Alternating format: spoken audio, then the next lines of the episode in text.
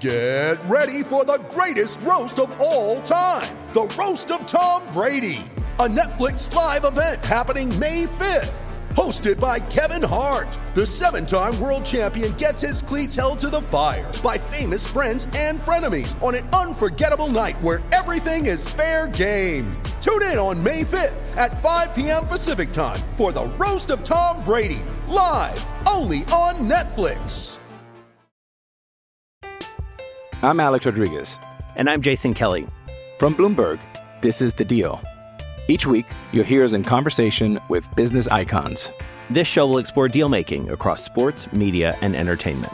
That is a harsh lesson in business. Sports is not And, uh, as simple you know, I- as bringing a bunch of big names together. I didn't want to do another stomp you out speech. It opened up so many more doors. The show is called The Deal.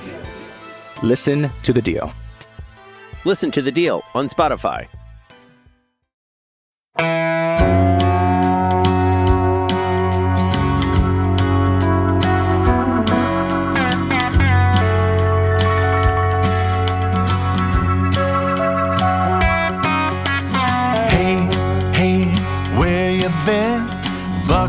Talk is about to begin. Hey, hey, hey, come on in.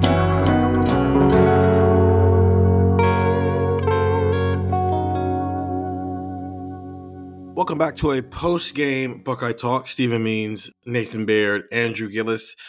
We're coming to you after Ohio State's 37 to 3 win over Minnesota. So that's one. I'm going to keep a counter of how many times we actually say the team name Minnesota on this pod because nobody cares. they did win today. Michigan also beat Maryland today, and so that means Ohio State and Michigan is going to be an 11 and 0 versus 11 and 0 game next Saturday, second time in a row.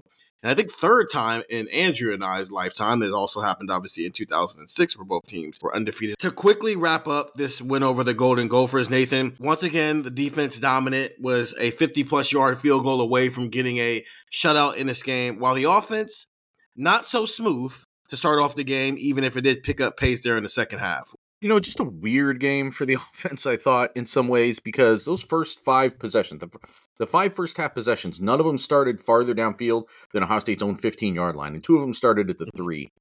So that's not something that is usually conducive to a lot of points, even against like any Big Ten defense, right? Like there's enough like Mhm. legitimate Big Ten scholarship guys on the field that's going to make that tough, even though Minnesota's been banged up on defense. However, there was definitely a stretch of that game in the first half where the, the execution just wasn't sharp enough. Some of that was Kyle McCord missing on some throws, and some of that was um, some some things that went back wrong with the blocking. That last possession that started on the, the three should have just probably ended with a couple of runs and go into halftime, but they tried to make something out of it and almost got McCord hurt in the process. Um, you know, they came out and just stormed out of the gate. And that was the second week in a row that they've done that. That first drive was like, you know, chef's kiss. And then after that, it Mhm. got clunky and weird. And and then they got the surge to start the second half that, that put things away. Once it was once it was twenty seven to nothing, it, it's it's over. This Minnesota defense did nothing. So I think maybe my ultimate takeaway from that was we weren't expecting Ohio State to come out and just run the ball up and down the field and move or move the ball up and down the field on Michigan at will anyway, right? It's going to be about execution, and that's got to be better. Like they they can't leave points on the field the way they did tonight because they're not going to have as many opportunities to get those points as they did tonight. It's not going to be as many drives. If if Michigan's pinning you at the 15 and the 11 and the 13 and the 3, then there's going to be times you're lucky to get to midfield. And if that happens too many times, you're backing yourself into a corner, even as well this defense has played. But this defense, I mean, another week without allowing a touchdown. They haven't allowed even two. Do you remember last time they allowed two touchdowns in a game? Maryland, I Without think, is the only game that they've allowed two touchdowns. No, I just know that I think Maryland's Yeah. the only game where they've allowed multiple That's touchdowns. right. That's the only time. October 7th was the last time they've allowed two touchdowns in a game. So you're coming up on that's going to be seven weeks or eight weeks or whatever since they, since that game when they finally Yeah. play Michigan. It's um that's quite a run, and the the just the propulsive performance of this defense that just keeps pushing this team forward. And every week, whether the offense is struggling or whether the offense is super crisp like it was against Michigan State, the defense just maintains. And the thought that they will get Tommy Eichenberg back, the thought that they could get Mike Hall back, Mike, Ryan Day was like guardedly optimistic about that. Um, mm-hmm. and but he's certain that Tommy Eichenberg will play. Like they're going to be like almost full strength, right? Like minus Lathan Ransom, we think is, is still out of the picture, but almost full strength for.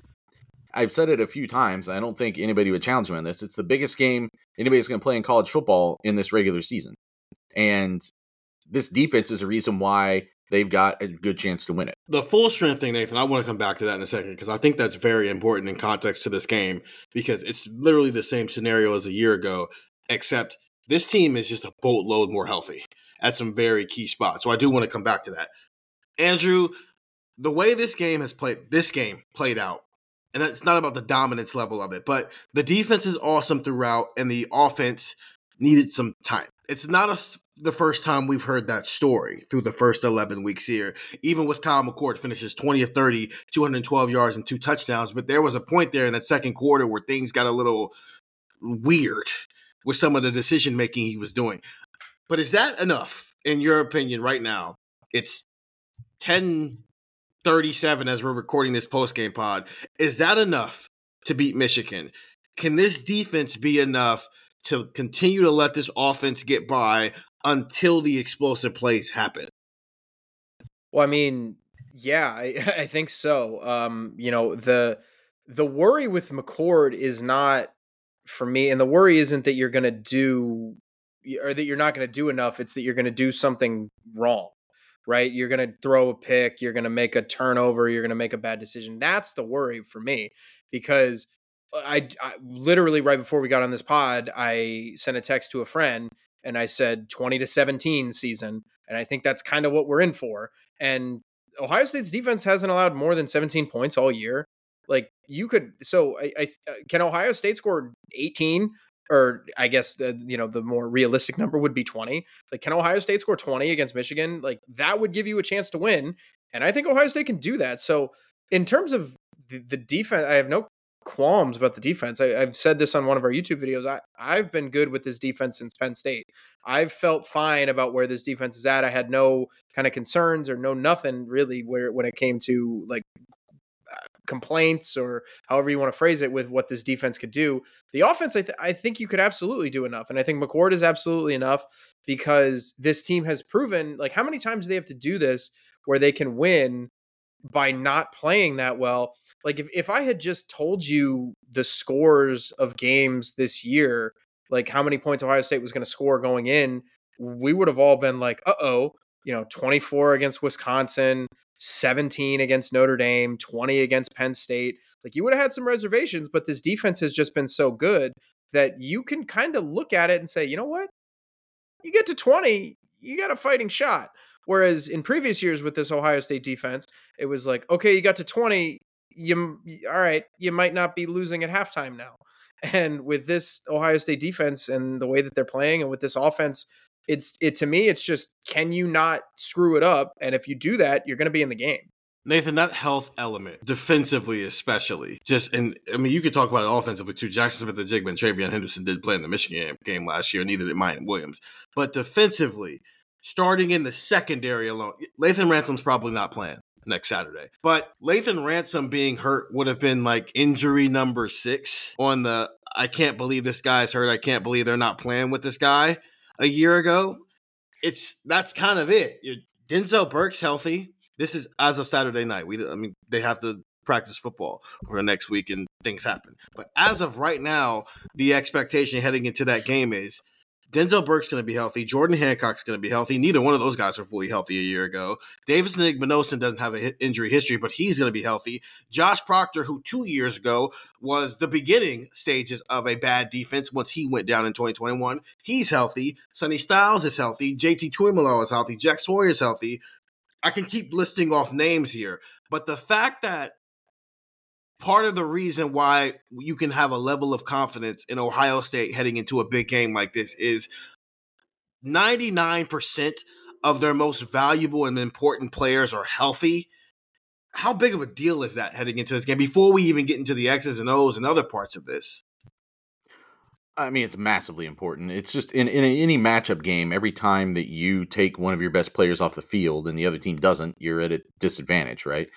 And that's why I think it's so huge if Ohio State can get Mike Hall back. We didn't see him in the stadium tonight, and with a combination for a home game, that's a little bit odd, except in cases of um, concussion protocol, like a head injury protocol. might have happened. And we didn't yeah. see what happened to Mike Hall last week. And sometimes that also is an indication that it could be concussion protocol. Like when you don't see what happened, even when you look back at, a, at, at the game, and then all of a sudden the guy's not playing anymore. Sometimes the dots connect on that. So that's uh, one reason why also Day I think has been more vague about what's going on with him because it's unpredictable. You don't know exactly when when a guy gets to come back. But he's just such a critically important guy. I mean, he's second on this team in pressures uh, per the PFF stats and what he means as far as both plugging the run and, and creating pressure is it's it goes too unnoticed. I think we probably haven't talked about him enough this season uh, as Tyleik Williams has emerged as we focused on the defensive ends. Hall doesn't have gaudy stats, but he he just keeps performing, and it's uh, all you want is a performer. And every performer you can get on the field for a game like this is huge, especially considering what Michigan does and what it does well and where it's it's best stocked. So that's the one that is still hanging out there. That to get him back on the field to go up against the interior of Michigan's offensive line would seem to be pretty huge. I actually think it might be more important than Eichenberg coming back, although Eichenberg um, sounds like he is definitely on the trajectory. Ryan Day was joking about having to like get in a fist fight with him that he won. Um, and I would I would take bets uh, against Ohio State's esteemed coach if they actually were to run that uh, that boxing match anywhere. But um, that he had to persuade Tommy Eichenberg that this was the prudent course of action to take this week off and be, you know, even more healthy. No, no chance of a setback to come back and win um, in Michigan next week. But Hall might be more of a true difference maker in some ways than Eichenberg would be in the matchup like this. Maybe I'll be proven wrong, and they're going to get Eichenberg back, so it doesn't matter. But uh, I thought you got good linebacker play today. Like from the very beginning of this game, it was Cody Simon, it was Steele Chambers who were really like shooting through gaps and either getting TFLs themselves or, or stops themselves or setting them up. Like the TFL that the first one that Jack Sawyer had today was really set up by Steele Chambers, like shooting through a gap. I think it was on the second drive of the game for Michigan State. I just thought they were they were they were very strong for most of the day, uh, but Minnesota doesn't have a ton offensively right now. They allowed 159 total yards. I think TreVeyon Henderson outgained Minnesota 172 to 159. It's just you're you're you're not wrong though. Like the fact that they've gotten everybody to this stage healthy, and we saw last year what health interruptions meant for players. I mean, especially like Denzel Burke. And, you know, we saw the play tonight where he stepped up and made a nice, like, open field tackle out in the flats. And we were like, oh, like he didn't, he wouldn't have done that a year ago. And it's because he just wasn't in the right place physically or mentally because of a lot of the things he went through last year. And you've gotten as many guys as you have to week 13, game 12 this year in that right mindset, in that right place physically. And that's the only chance, the only way you would have a chance to go up there and win a game like this. Andrew, the health part of this, because even not too long ago, about two or three weeks ago, we were maybe questioning the health of this defense in some spots. When Lathan Ransom is going down, Tommy Eichenberg is going down, Mike Hall is going down, Josh Proctor is going down, Denzel Burke missed a couple of games there. How important is that in this in this matchup next week? Just the fact that they're going to be at full, well, ninety nine percent full strength expectedly going into next Saturday. Well, it's big, and I think we kind of knew that this might be on the horizon, right? Like I think when we when we talked about this team after the Rutgers game, and the Rutgers game was a physical game, certainly tougher than a lot of other people maybe had thought. Um, you know, certainly tougher than a lot of Ohio State fans had kind of thought it was going to be, uh, maybe even than Ohio State. But you got through that game, and I think we all kind of looked at the schedule and went, okay, if you're going to get some guys some rest, these would be the two games to do it.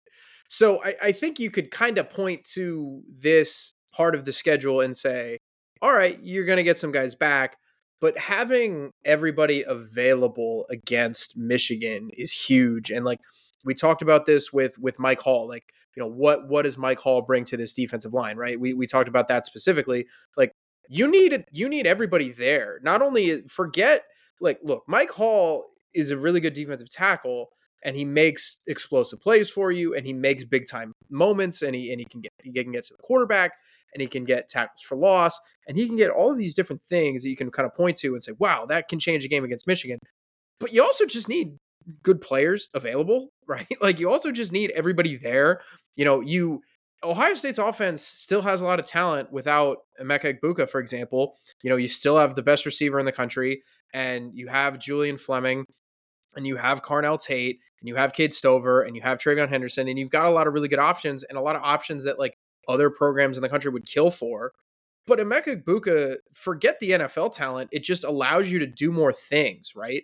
Like it allows you to run more, diff- eh, run more personnel packages than you would, run different formations, run different things. Defenses are going to play you differently. So like having everybody back or getting as close to healthy as you can, offensively and defensively, is big. So it again, it it's for what those players represent. I don't need to lecture people on the importance of like a Tommy Eichenberg or the importance of a Denzel Burke. We we all know that. But it's just the fact that you have those guys available because now one or two things go sideways in Ann Arbor, you feel better about it than you would if a week or two ago you have an injury, you know, it, I mean imagine you're in a situation where, you know, Tommy's not going to play against Michigan and you go into Michigan with Cody Simon and Steele, and you're like, okay, we're good. And then one or two things happen, and you're starting to tug your shirt collar a little bit. So just it, it's the what those guys signify, and then it's also just what you can do offensively and defensively. Nathan, a couple other players I want to talk about, and then we can get into the, more big picture topic, which is the Ohio State Michigan part of this. Emeka Egbuka, five catches, 83 yards, eight targets, just getting him back into a groove. You have that. You have TreVeyon Henderson, 146 yards, two touchdowns, one of which he opened up the second half with a 75 yard touchdown where uh, uh, Emeka and Julian Fleming sprung him three. Not so much Marvin Harrison Jr. today, only two, three catches for 30 yards, one of which was a touchdown, which was, I think, kind of a gimme because you got to keep he's got to keep putting points on the board because he's trying to build a Heisman Trophy campaign. But it wasn't perfect. But once the offense started clicking, especially early in that third quarter. It didn't really look back as long as the starters were out there on the field. I asked Day after the after the game. I asked, "You're 11 and 0. 11 weeks into the season, is your offense headed in the direction you thought it would be in with everybody healthy?" I'll ask you the same thing. Seeing Emeka Egbuka look more like himself on Saturday. Cade Stover is being consistent. Marvin Harrison Jr. has been Marvin Harrison Jr. The way TreVeyon Henderson is running this ball and the way the offensive line is starting to come together is this offense at the point it needs to be? It needed to get to to get on the field with Michigan and put itself in the best position to win. If this offensive line can can keep just maintaining and moving forward, then yeah, I, I think so. And in some ways, I mean, we heard that TreVeyon Henderson might be doing this in the way that he was talked about in the offseason, but we didn't see it. Even early this year, we didn't see it. I don't think we saw it until he took that month off and, and came back, and then it's just been, um, you know, uh, crazy since then.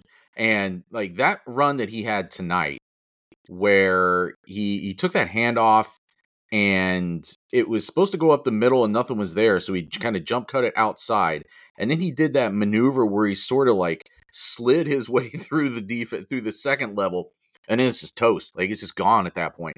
Like that is the reason why it, it, they when they played with their food last year against Michigan, frankly, um, that's a good example of this. They just didn't have that. I mean, he literally was on the sideline, as you pointed out before, and you know, Chip Trayanum ran the ball well that day, but he, that's the whole point. Like that, he doesn't give you the top end breakaway that Henderson does. Frankly, there aren't a lot of running backs in college football that are giving you that right now. Like he's in upper echelon performance that way.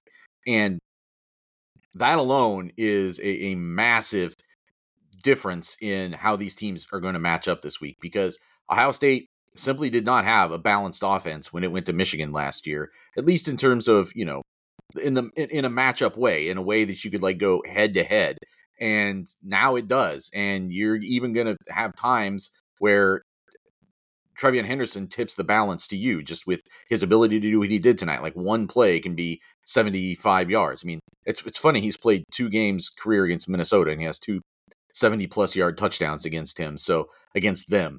So PJ Fleck might be one coach who's eager to see him um, move on if he so chooses. I think the way he's playing right now might make him wonder what it would be like to come back and play a full season next year. He's going to have some some interesting decisions to make. Serious question. So after the Rutgers game, when we were standing on the field thinking about what videos we were going to do, I brought up something, and rightfully so. You looked at me like I was crazy and said, Are you going to get on the camera? You're going to say this. And it was about who was more valuable between him and Marvin Harrison Jr. And that's not the reason I'm bringing that up right now is if TreVeyon Henderson doesn't miss, what was it, two or three games coming out of the Notre Dame game?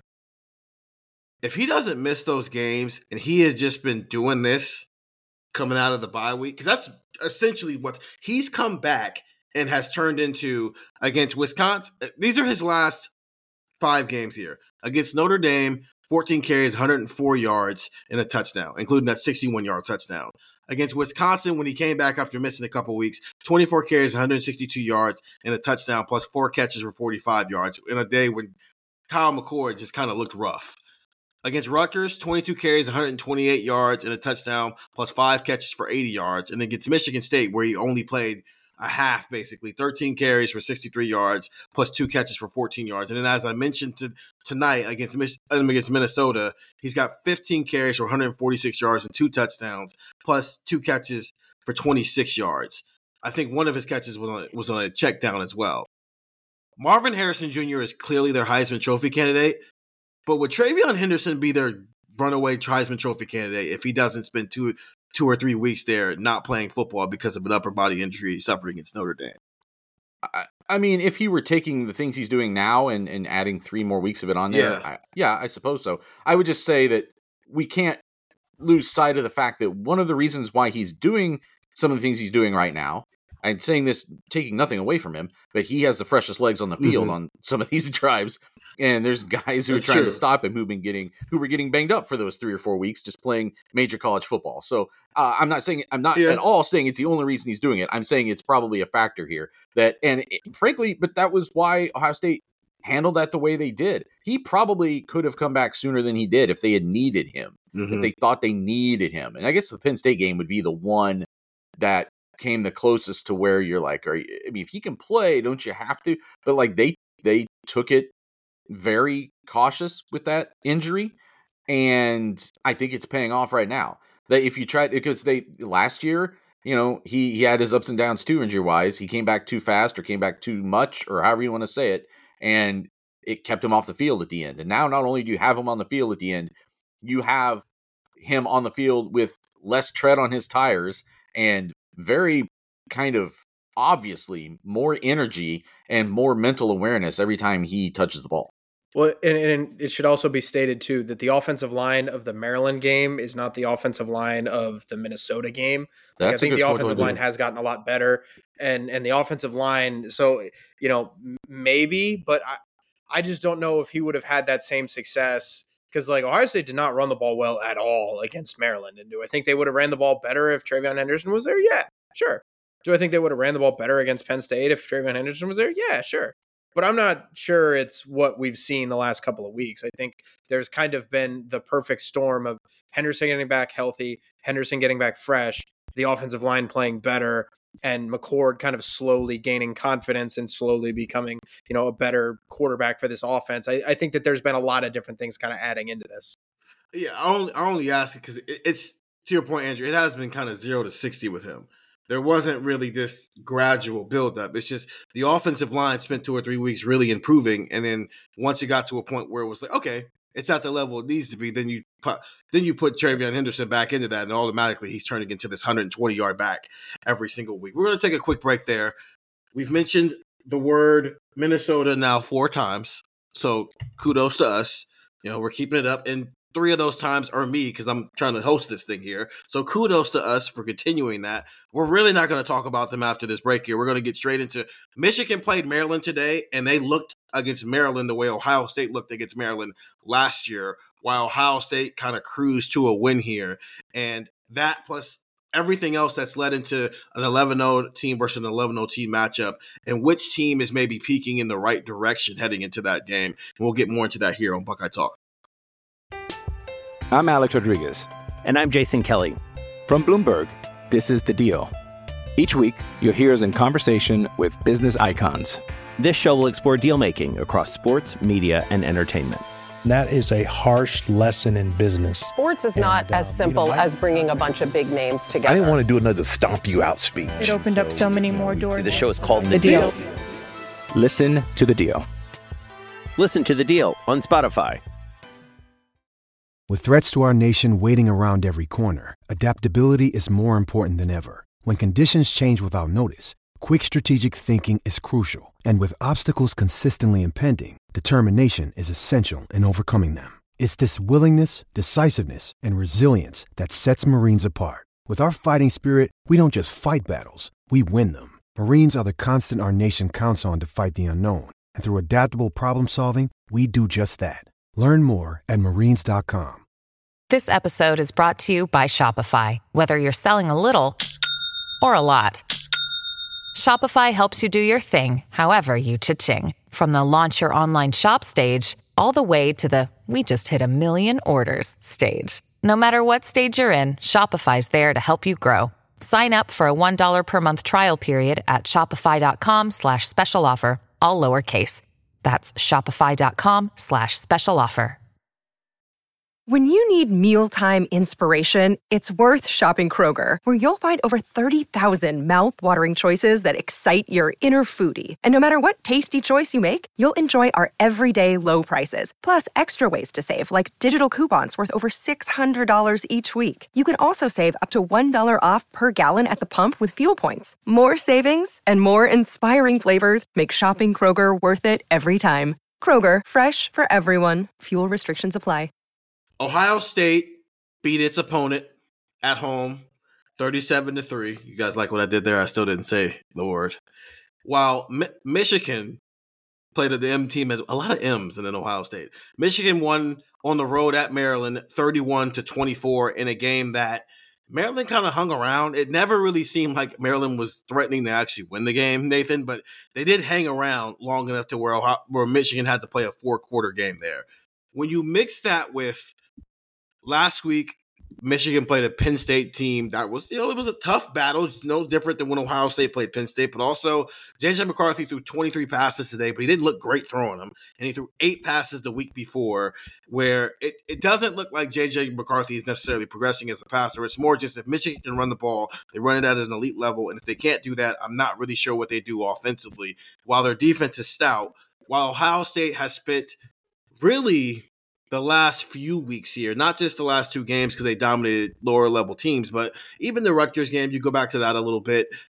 Ohio State seems to be peaking in the right direction. As we, we did a video on this, and I'll ask you here: Does it seem like Ohio State is putting itself in the right position to win this game next Saturday, while Michigan maybe, you know, it's looking is one team looking like it's trending in the right direction, the other team isn't?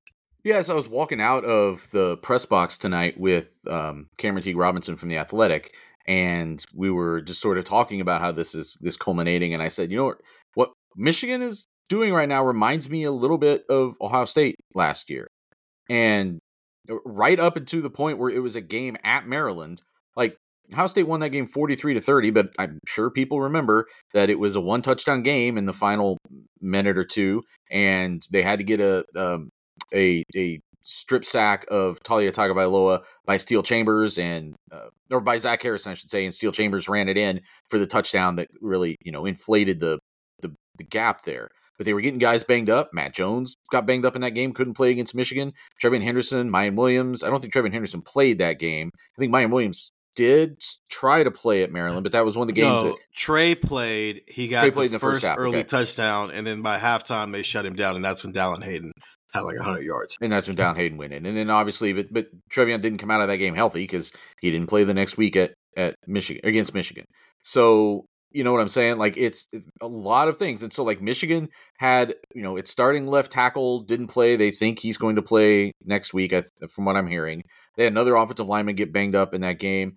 They Roman Wilson, their best receiver, left that game and was on in street clothes on the sideline. I haven't heard a definitive update on what's going on with him yet, but that would be a massive, massive loss for and, and would potentially make that team a little bit more one dimensional.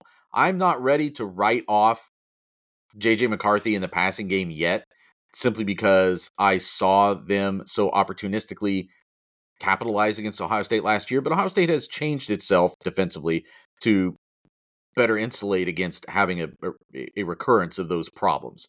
So, no team yet. I, I, I, as much as I still am not ready to to turn them off. My my thought keeps coming back to just what you see in front of you, and in this Ohio State defense has just not let anybody drive on it consistently all year, and it's not giving up explosive plays. And if you're not doing either of those two things, you almost can't lose. Like I don't, I'm not, I'm not predicting them yet to saying that they there's no way they can lose against Michigan. I'm not saying that. I'm just saying that like you're, you're choking off the two possible um, ways an offense can beat you. So I there I would just say that right now Ohio State can say even with tonight's offensive glitches, I think the past two weeks combined, and really you could go back to like starting in the second half at Rutgers. Ohio State would say, especially now that everybody's healthy, because it didn't have a fully healthy team at Rutgers on offense. Like it would probably say this is the best it has played collectively this season, and it's it can take it the best version of itself that it has seen, try to enhance it and take it up to Michigan.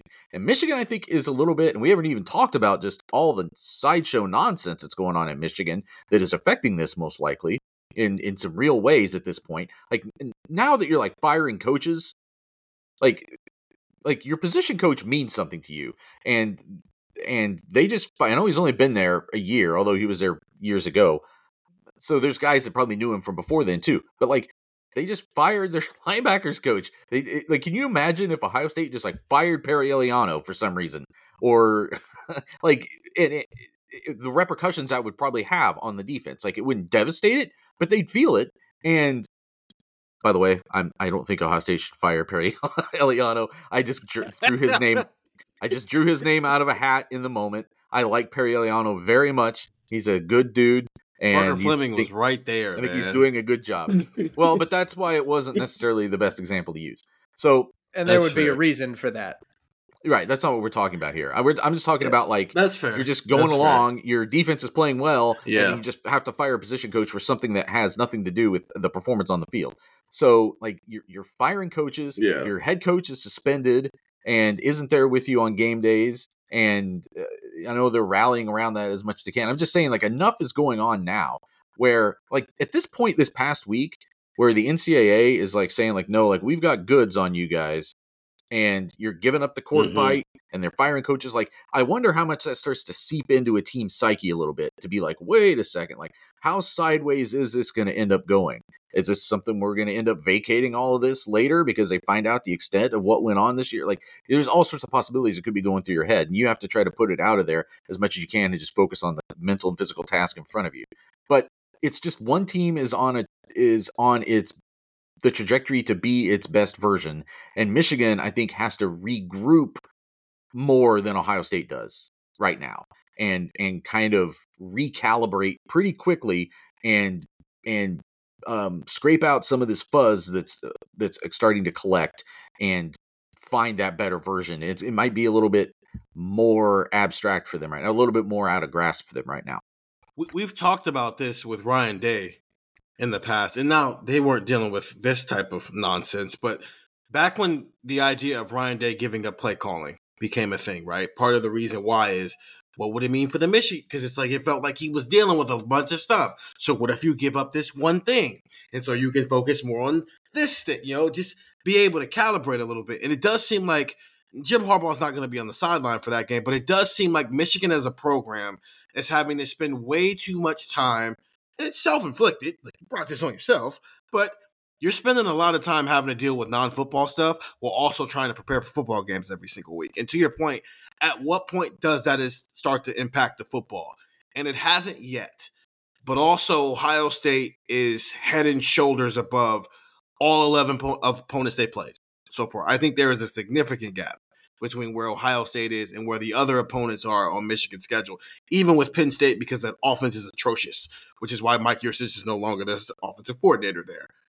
Andrew, it's like I said, it's Saturday, and we'll probably end up answering this question in a variety of ways throughout the next seven days leading up to that game when we head from Ann Arbor. But if I asked you which of these two teams has more momentum, positive momentum, heading into next Saturday right now, with what we saw Michigan do against Maryland, what we saw Ohio State do against, dang it, I have to say it, Minnesota, and on down the list there. Yeah, that's five. Which team would you say has more positive momentum right now heading into that game? I mean, it's Ohio State. I don't think it's close, right? Like I, I like I mean, what? Uh, uh, let me answer your question with a question. What positive momentum does Michigan have besides the fact that they've won games, right? Like they they they beat Maryland in a manner that gives you some pause, that gives you some some things to think about where you go, huh, that was I like I know that look, I, I know that game was 23 to 3. I understand that. And I understand Michigan lost some guys. Um and by the way, for what it's worth, um there was a, a tweet today. Uh Roman Wilson quote, he was fine, but the medical staff ruled him out. Um so we'll see what that means. Who knows for next week. So it does sound like this isn't this like what whatever happened in Michigan today isn't going to be like a oh no, this team is falling apart at the seams.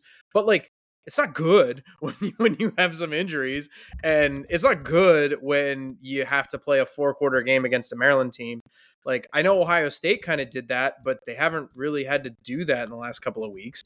Uh, oh yeah, by the way, if you hadn't heard, there's some stuff going on at Michigan with the NCAA and the Big Ten and Jim Harbaugh. Like, does Ohio State have its head coach? Yes. Is Ohio State currently being investigated by the Big Ten and the and the NCAA? No. Like there there are just things going on at Michigan right now off the field that are just really difficult. And you don't look, every player and every coach in America will tell you, oh, at this program, we block out the noise. We don't listen to the they listen. That we Ryan Day said we you know Ryan Day all season long has said we got to block out the noise. We got to block out the noise. And the most impactful, powerful moment of this season was Ryan Day bringing up the noise on live television and talking smack to Lou Holtz, right? Like these guys know what's going on. It has to wear on Michigan in in a negative way. So that's obviously negative. They're winning like they won a close game against Penn State, which look, you know, that's a positive game, but they also didn't throw the ball. They they didn't eh, they didn't even literally literally they did not attempt to throw the ball.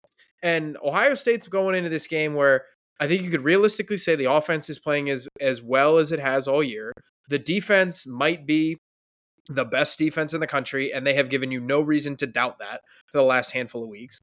And it just kind of feels like Ohio State's going up, and Michigan is maybe not going down, but Michigan's on the bumpy road, right? Like they're on the road with a bunch of potholes right now, and they're just bouncing all over the car. And I, I think it's clearly Ohio State going into this game with more positive momentum and, and better feelings. I, I don't know how like what the argument even is for Michigan. By the way, so and a lot of our listeners probably already know this by the time they're hearing this. We just we went straight from reporting on Ohio State to talking about this.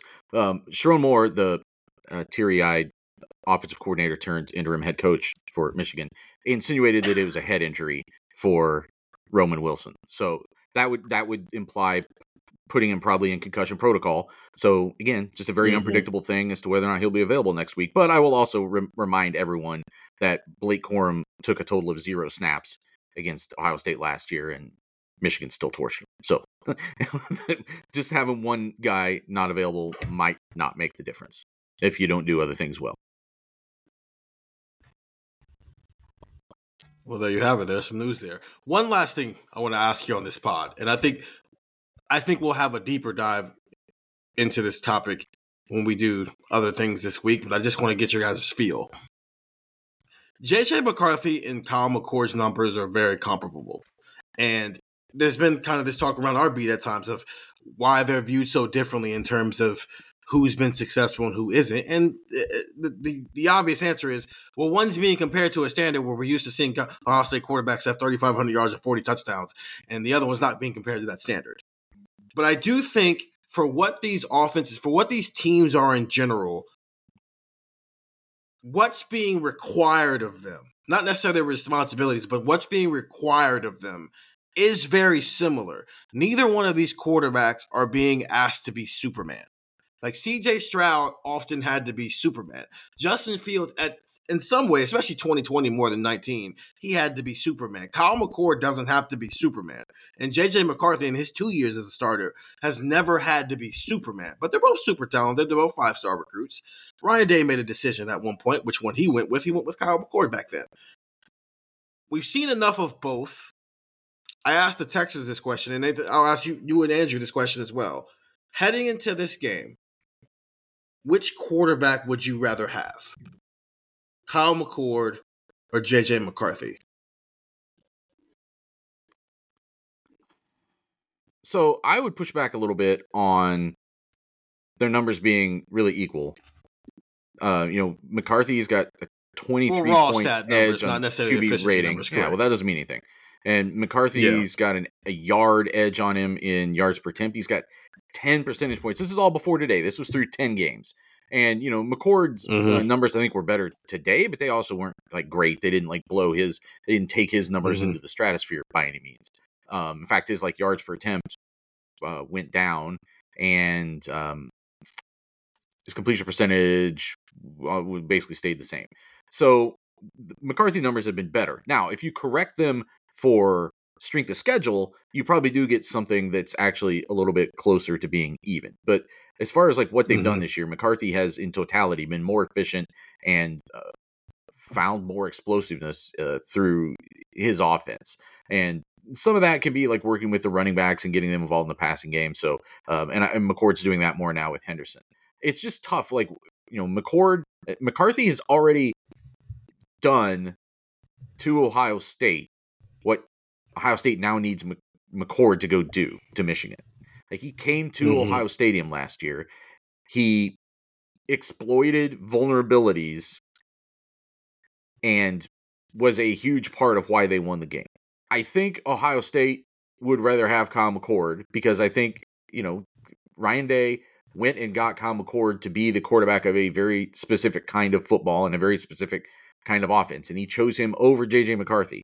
So for that reason alone, I would say that you would rather I would rather have McCord because I think he was picked and developed to run this kind of offense.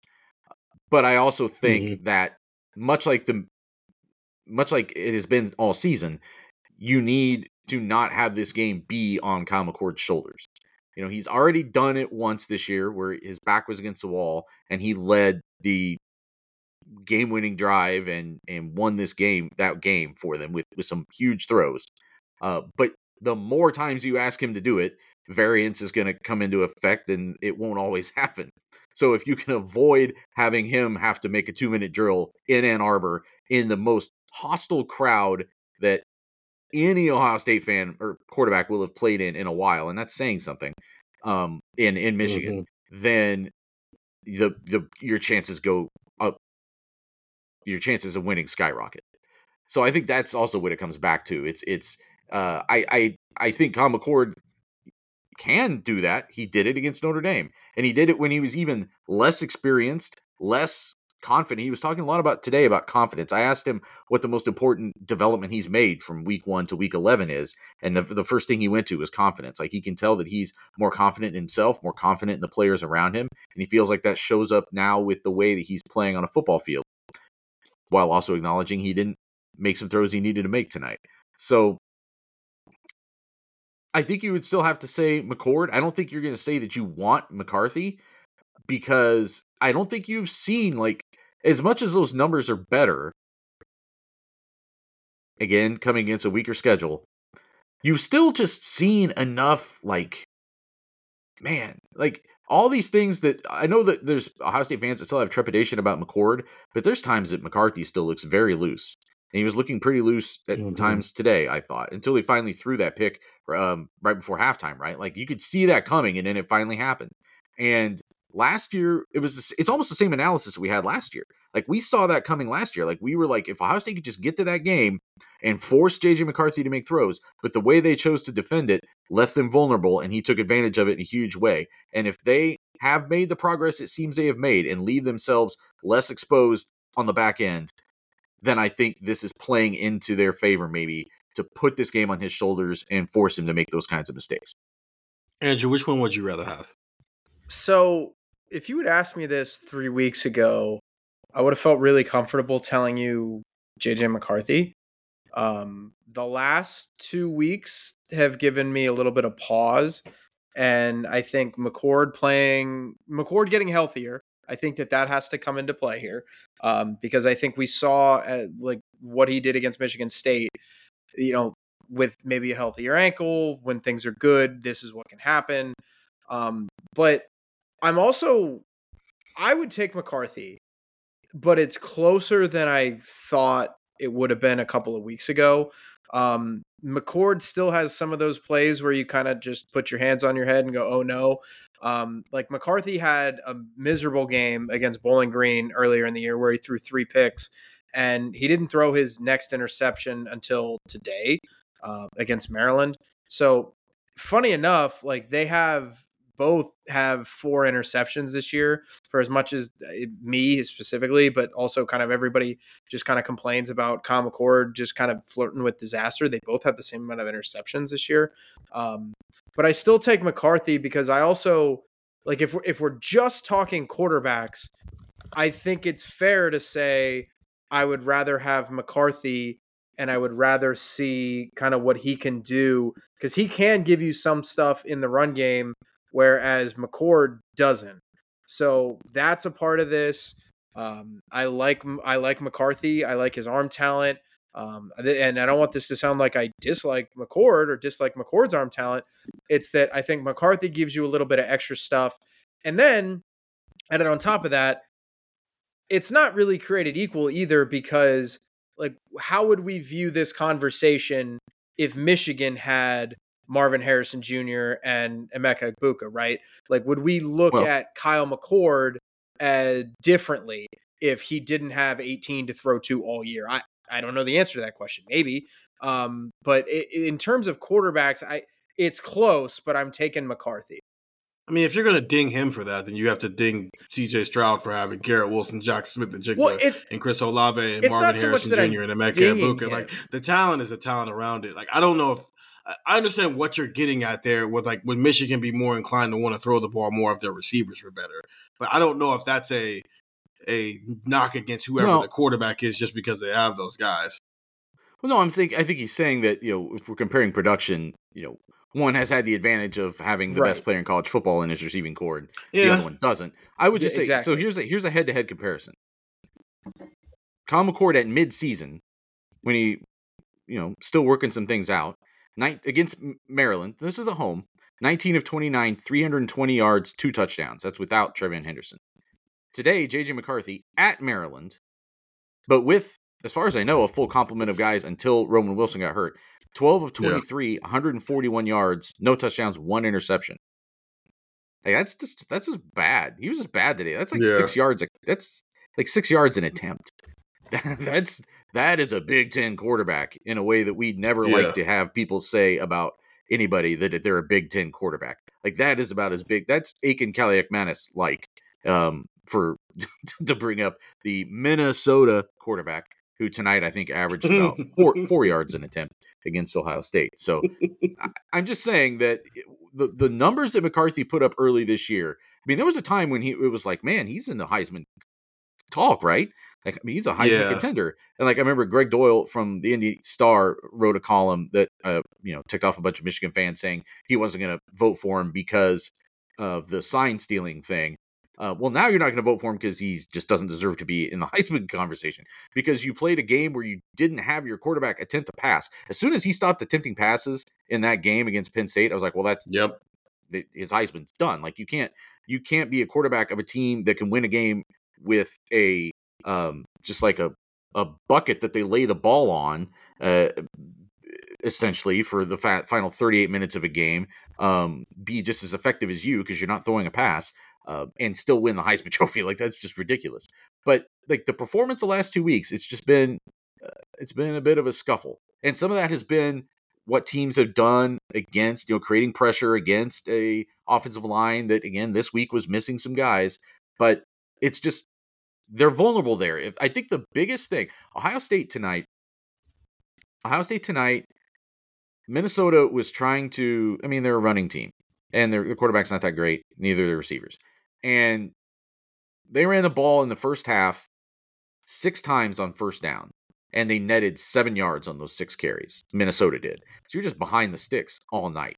And if, to the point where they just abandoned it and they started then throwing the ball on first down, and they're actually having success throwing the ball on first down. They just couldn't sustain it.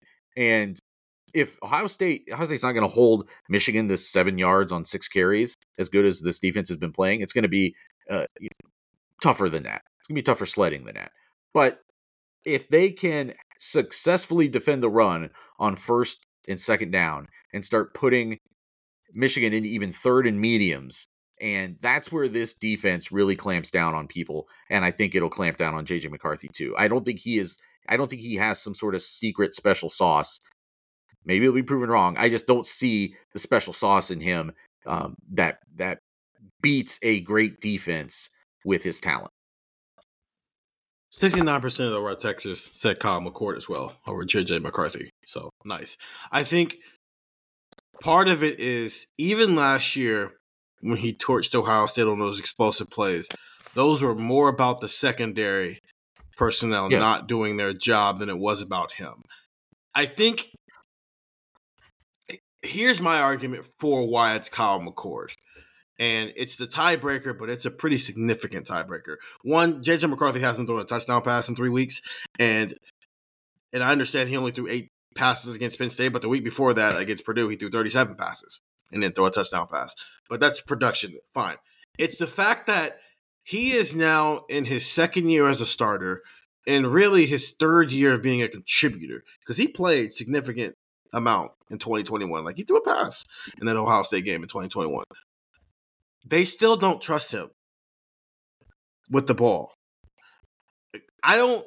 Kyle McCord has had some bad moments this year, but I have yet to see a moment when it just felt like Ryan Day didn't trust him for the rest of the game. Now there have been moments like we were talking about Andrew during the Penn State game at the end of the first half, where it's like, oh, if Kyle McCord hadn't right. done some crazy stuff to drive before that, you probably try to push the ball down the field, which he said after the game when I asked him about it. But I have yet to see a, just a game where Ryan Day just goes, you know what? I'm done with the passing attack. We're just going to run the ball because I, I can't trust this guy anymore.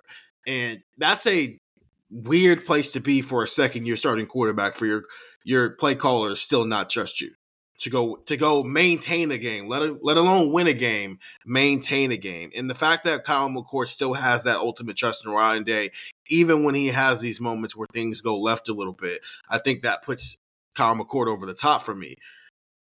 And that would be either way because I, I, think I think Michigan would be more inclined to throw it a little bit more with Kyle, if they had Kyle McCord. While I think Ohio State would be inclined to throw it a little bit less if it had JJ McCarthy. I I do think it would just turn into like what we were seeing when Emeka Egbuka was out, where it was just get the ball to Marvin Harrison Jr. because he's Marvin Harrison Jr. But I'm not sure how much more involved other guys would be when everybody's fully healthy if it was flipped. And maybe that's too deep into the woods there. I, just watching how Michigan has used JJ McCarthy over the last two years, I just don't see a guy that a play caller would trust.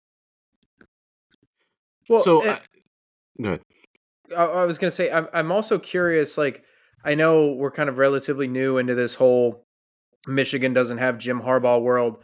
I'm also curious, like the difference between Harbaugh Michigan and Sherrone Moore Michigan, because I understand that it's been two games and things aren't going to change too drastically, but like like listen to some of these numbers. This is from uh, the Nebraska, or excuse me, I'll start with the Rutgers game from Big Ten play uh, up through the time that um, here, I'll just read them all 21 attempts, 16 attempts, 20 attempts, 17 attempts, 27 attempts.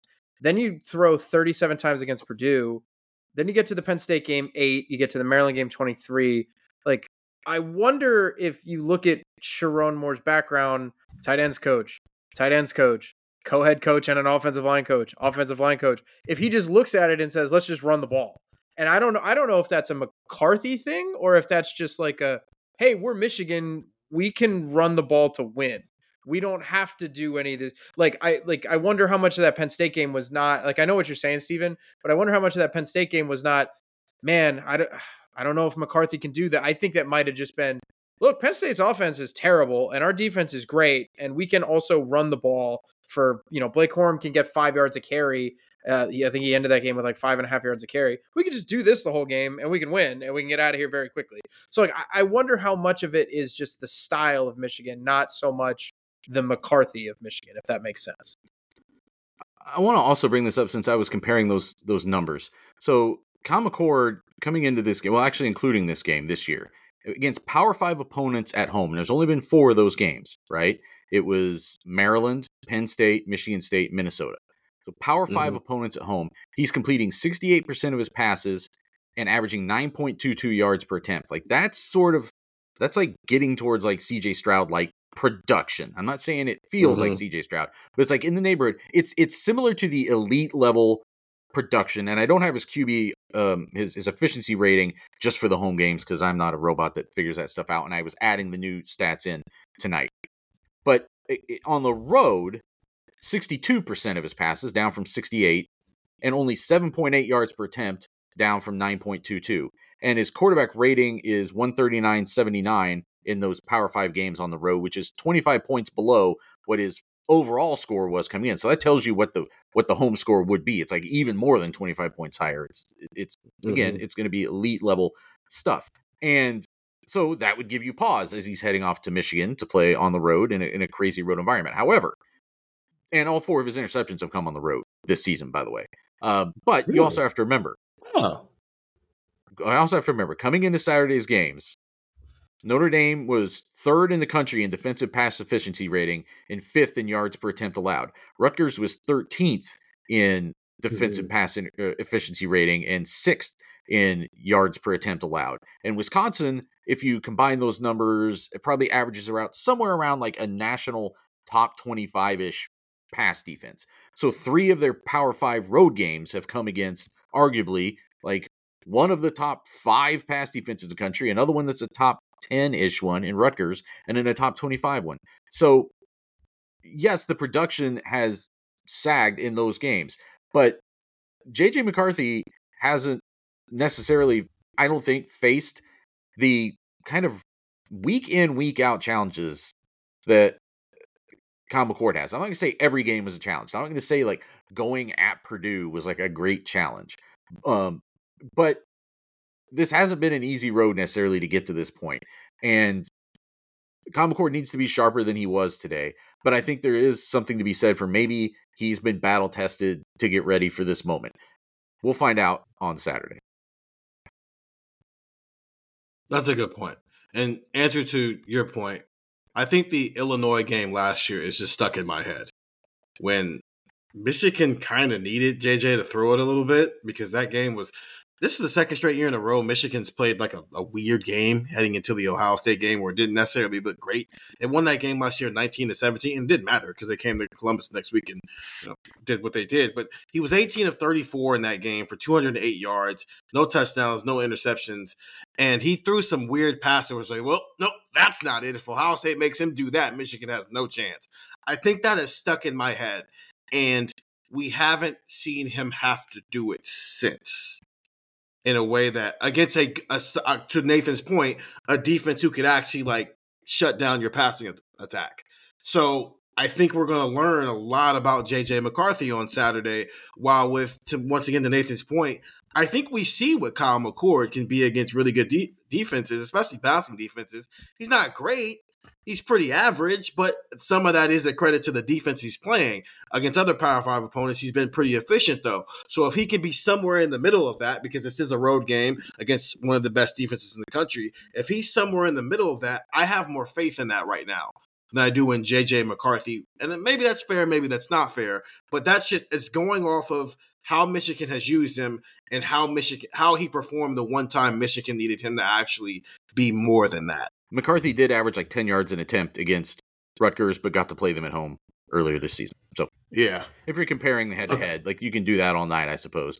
Like, what's it mean to play someone at a certain juncture at home yeah. against playing him at a different juncture later um, on the road? Like, whatever. Um, I'm just saying that I, I, I think it's fair to say that the stats really don't equate that much. Like when you start looking at next level stats, but I think yeah. they are they are starting to when you when you correct for opponents, correct for strength of schedule overall, and then you start to look at these, these last two weeks. It's definitely the performance has started to uh, converge a little bit. I thought it was an interesting discussion to have the lead off things because and we're going to talk about this all week. I'm sure somebody will ask Ryan Day about it on Tuesday when we talk with Ryan Day and Jim Knowles heading into the Michigan week. But Ryan Day made a decision, and just because of opportunity, JJ's gotten we've gotten to see more JJ because CJ Stroud was here if you didn't know, but it seems like we're still not sure about what the answer is of whether Ryan Day picked the right guy or not. And next Saturday is going to be the cumula- accumulation of all of that because JJ McCarthy's probably going pro after this year. Kyle McCord, not so much, but this might be the one time where these two get the matchup and we get to see, hey, Ryan Day made a choice on a quarterback. He had the choice between three five star quarterbacks in 2019 when for that 2021 class. Drake Maye ended up committing to Alabama and then flipping to North Carolina. And he chose Kyle McCord over JJ McCarthy. And on Saturday, we get to find out whether he was right or not. We'll continue to have conversations like this throughout the week. The final count is going to be nine because Nathan just decided to say the M word a couple of times here in the second part of this break, which is, M, is what it is. The but, M yeah, word. Yeah, I would. Mm, yeah, mm. that's, that's what I said. I said M word. No, but well, I think I think well, first, of all, first say, of all, yeah, y'all first, of all, first, of all, that. first of all, y'all don't get to say that to me. okay, the M word. That's why Ohio State just, beat yeah. For people, Ohio for people State. who like, for, for some reason, jump in in the middle of a podcast and didn't have context. I wanted that wow. context to be out there because it just sounds similar. It just sounds similar. It does, especially over some microphones where you're just listening through some headphones. Ohio State beat Minnesota 37 to 3. That's the ninth time, as I said, that we've said the word, and we're not going to say it anymore tonight because the next time you hear from us will be sometime Monday afternoon. So the plan next week for Mondays and Tuesdays pods, we're going to record after coaches speak. Michigan talks on Monday, which means well, Jim Harbaugh will talk. Our Jimmy Watkins, who's our rival reporter, he will be there, so he'll join us on that pod. That will be up Monday afternoon. And then it'll be the same thing Tuesday. We'll go talk with Ryan Day. We'll go talk with Jim Knowles, and then we'll come back and record. And then the plan for the rest of the week, the big Wednesday pod is going to be it's a legacy pod. It's because just all the people who this game really matters to and what it matters to them and why those reasons are. So that's Ryan Day. That's this 2021 recruiting class. That's Kyle McCord as a quarterback. That's Jim Harbaugh's legacy. That's JJ McCarthy. On down the list, everything that matters. That will be the big pod. And then the preview pod will be Friday. There will not be a pod on Thursday because we're going to let everybody, you know, hang out with their families and whatnot because it is Thanksgiving. But that is the plan. So if you're looking for the pods on Monday and Tuesday, check in the afternoon because that's when they'll be up. There won't be a pot up Monday morning. There won't be a rewatch because we're not rewatching Ohio State versus Minnesota. And that's 10. And that's all we're doing there. Get the text though 614 350 3315. When Harbaugh's speaking, we'll probably send out a few texts because even if we're not there in Ann Arbor, Jimmy will be there, but we'll be following along and seeing what Jim Harbaugh wants to say on Tuesday when we're talking with Ryan Day and Jim Knowles, we'll definitely be there. We'll definitely be texting out what they have to say. We're expected to get players in as well, so we will be texting a lot of that stuff out as well. Two week free trial, three ninety nine after that. This is literally the best week of the year to get it. Literally.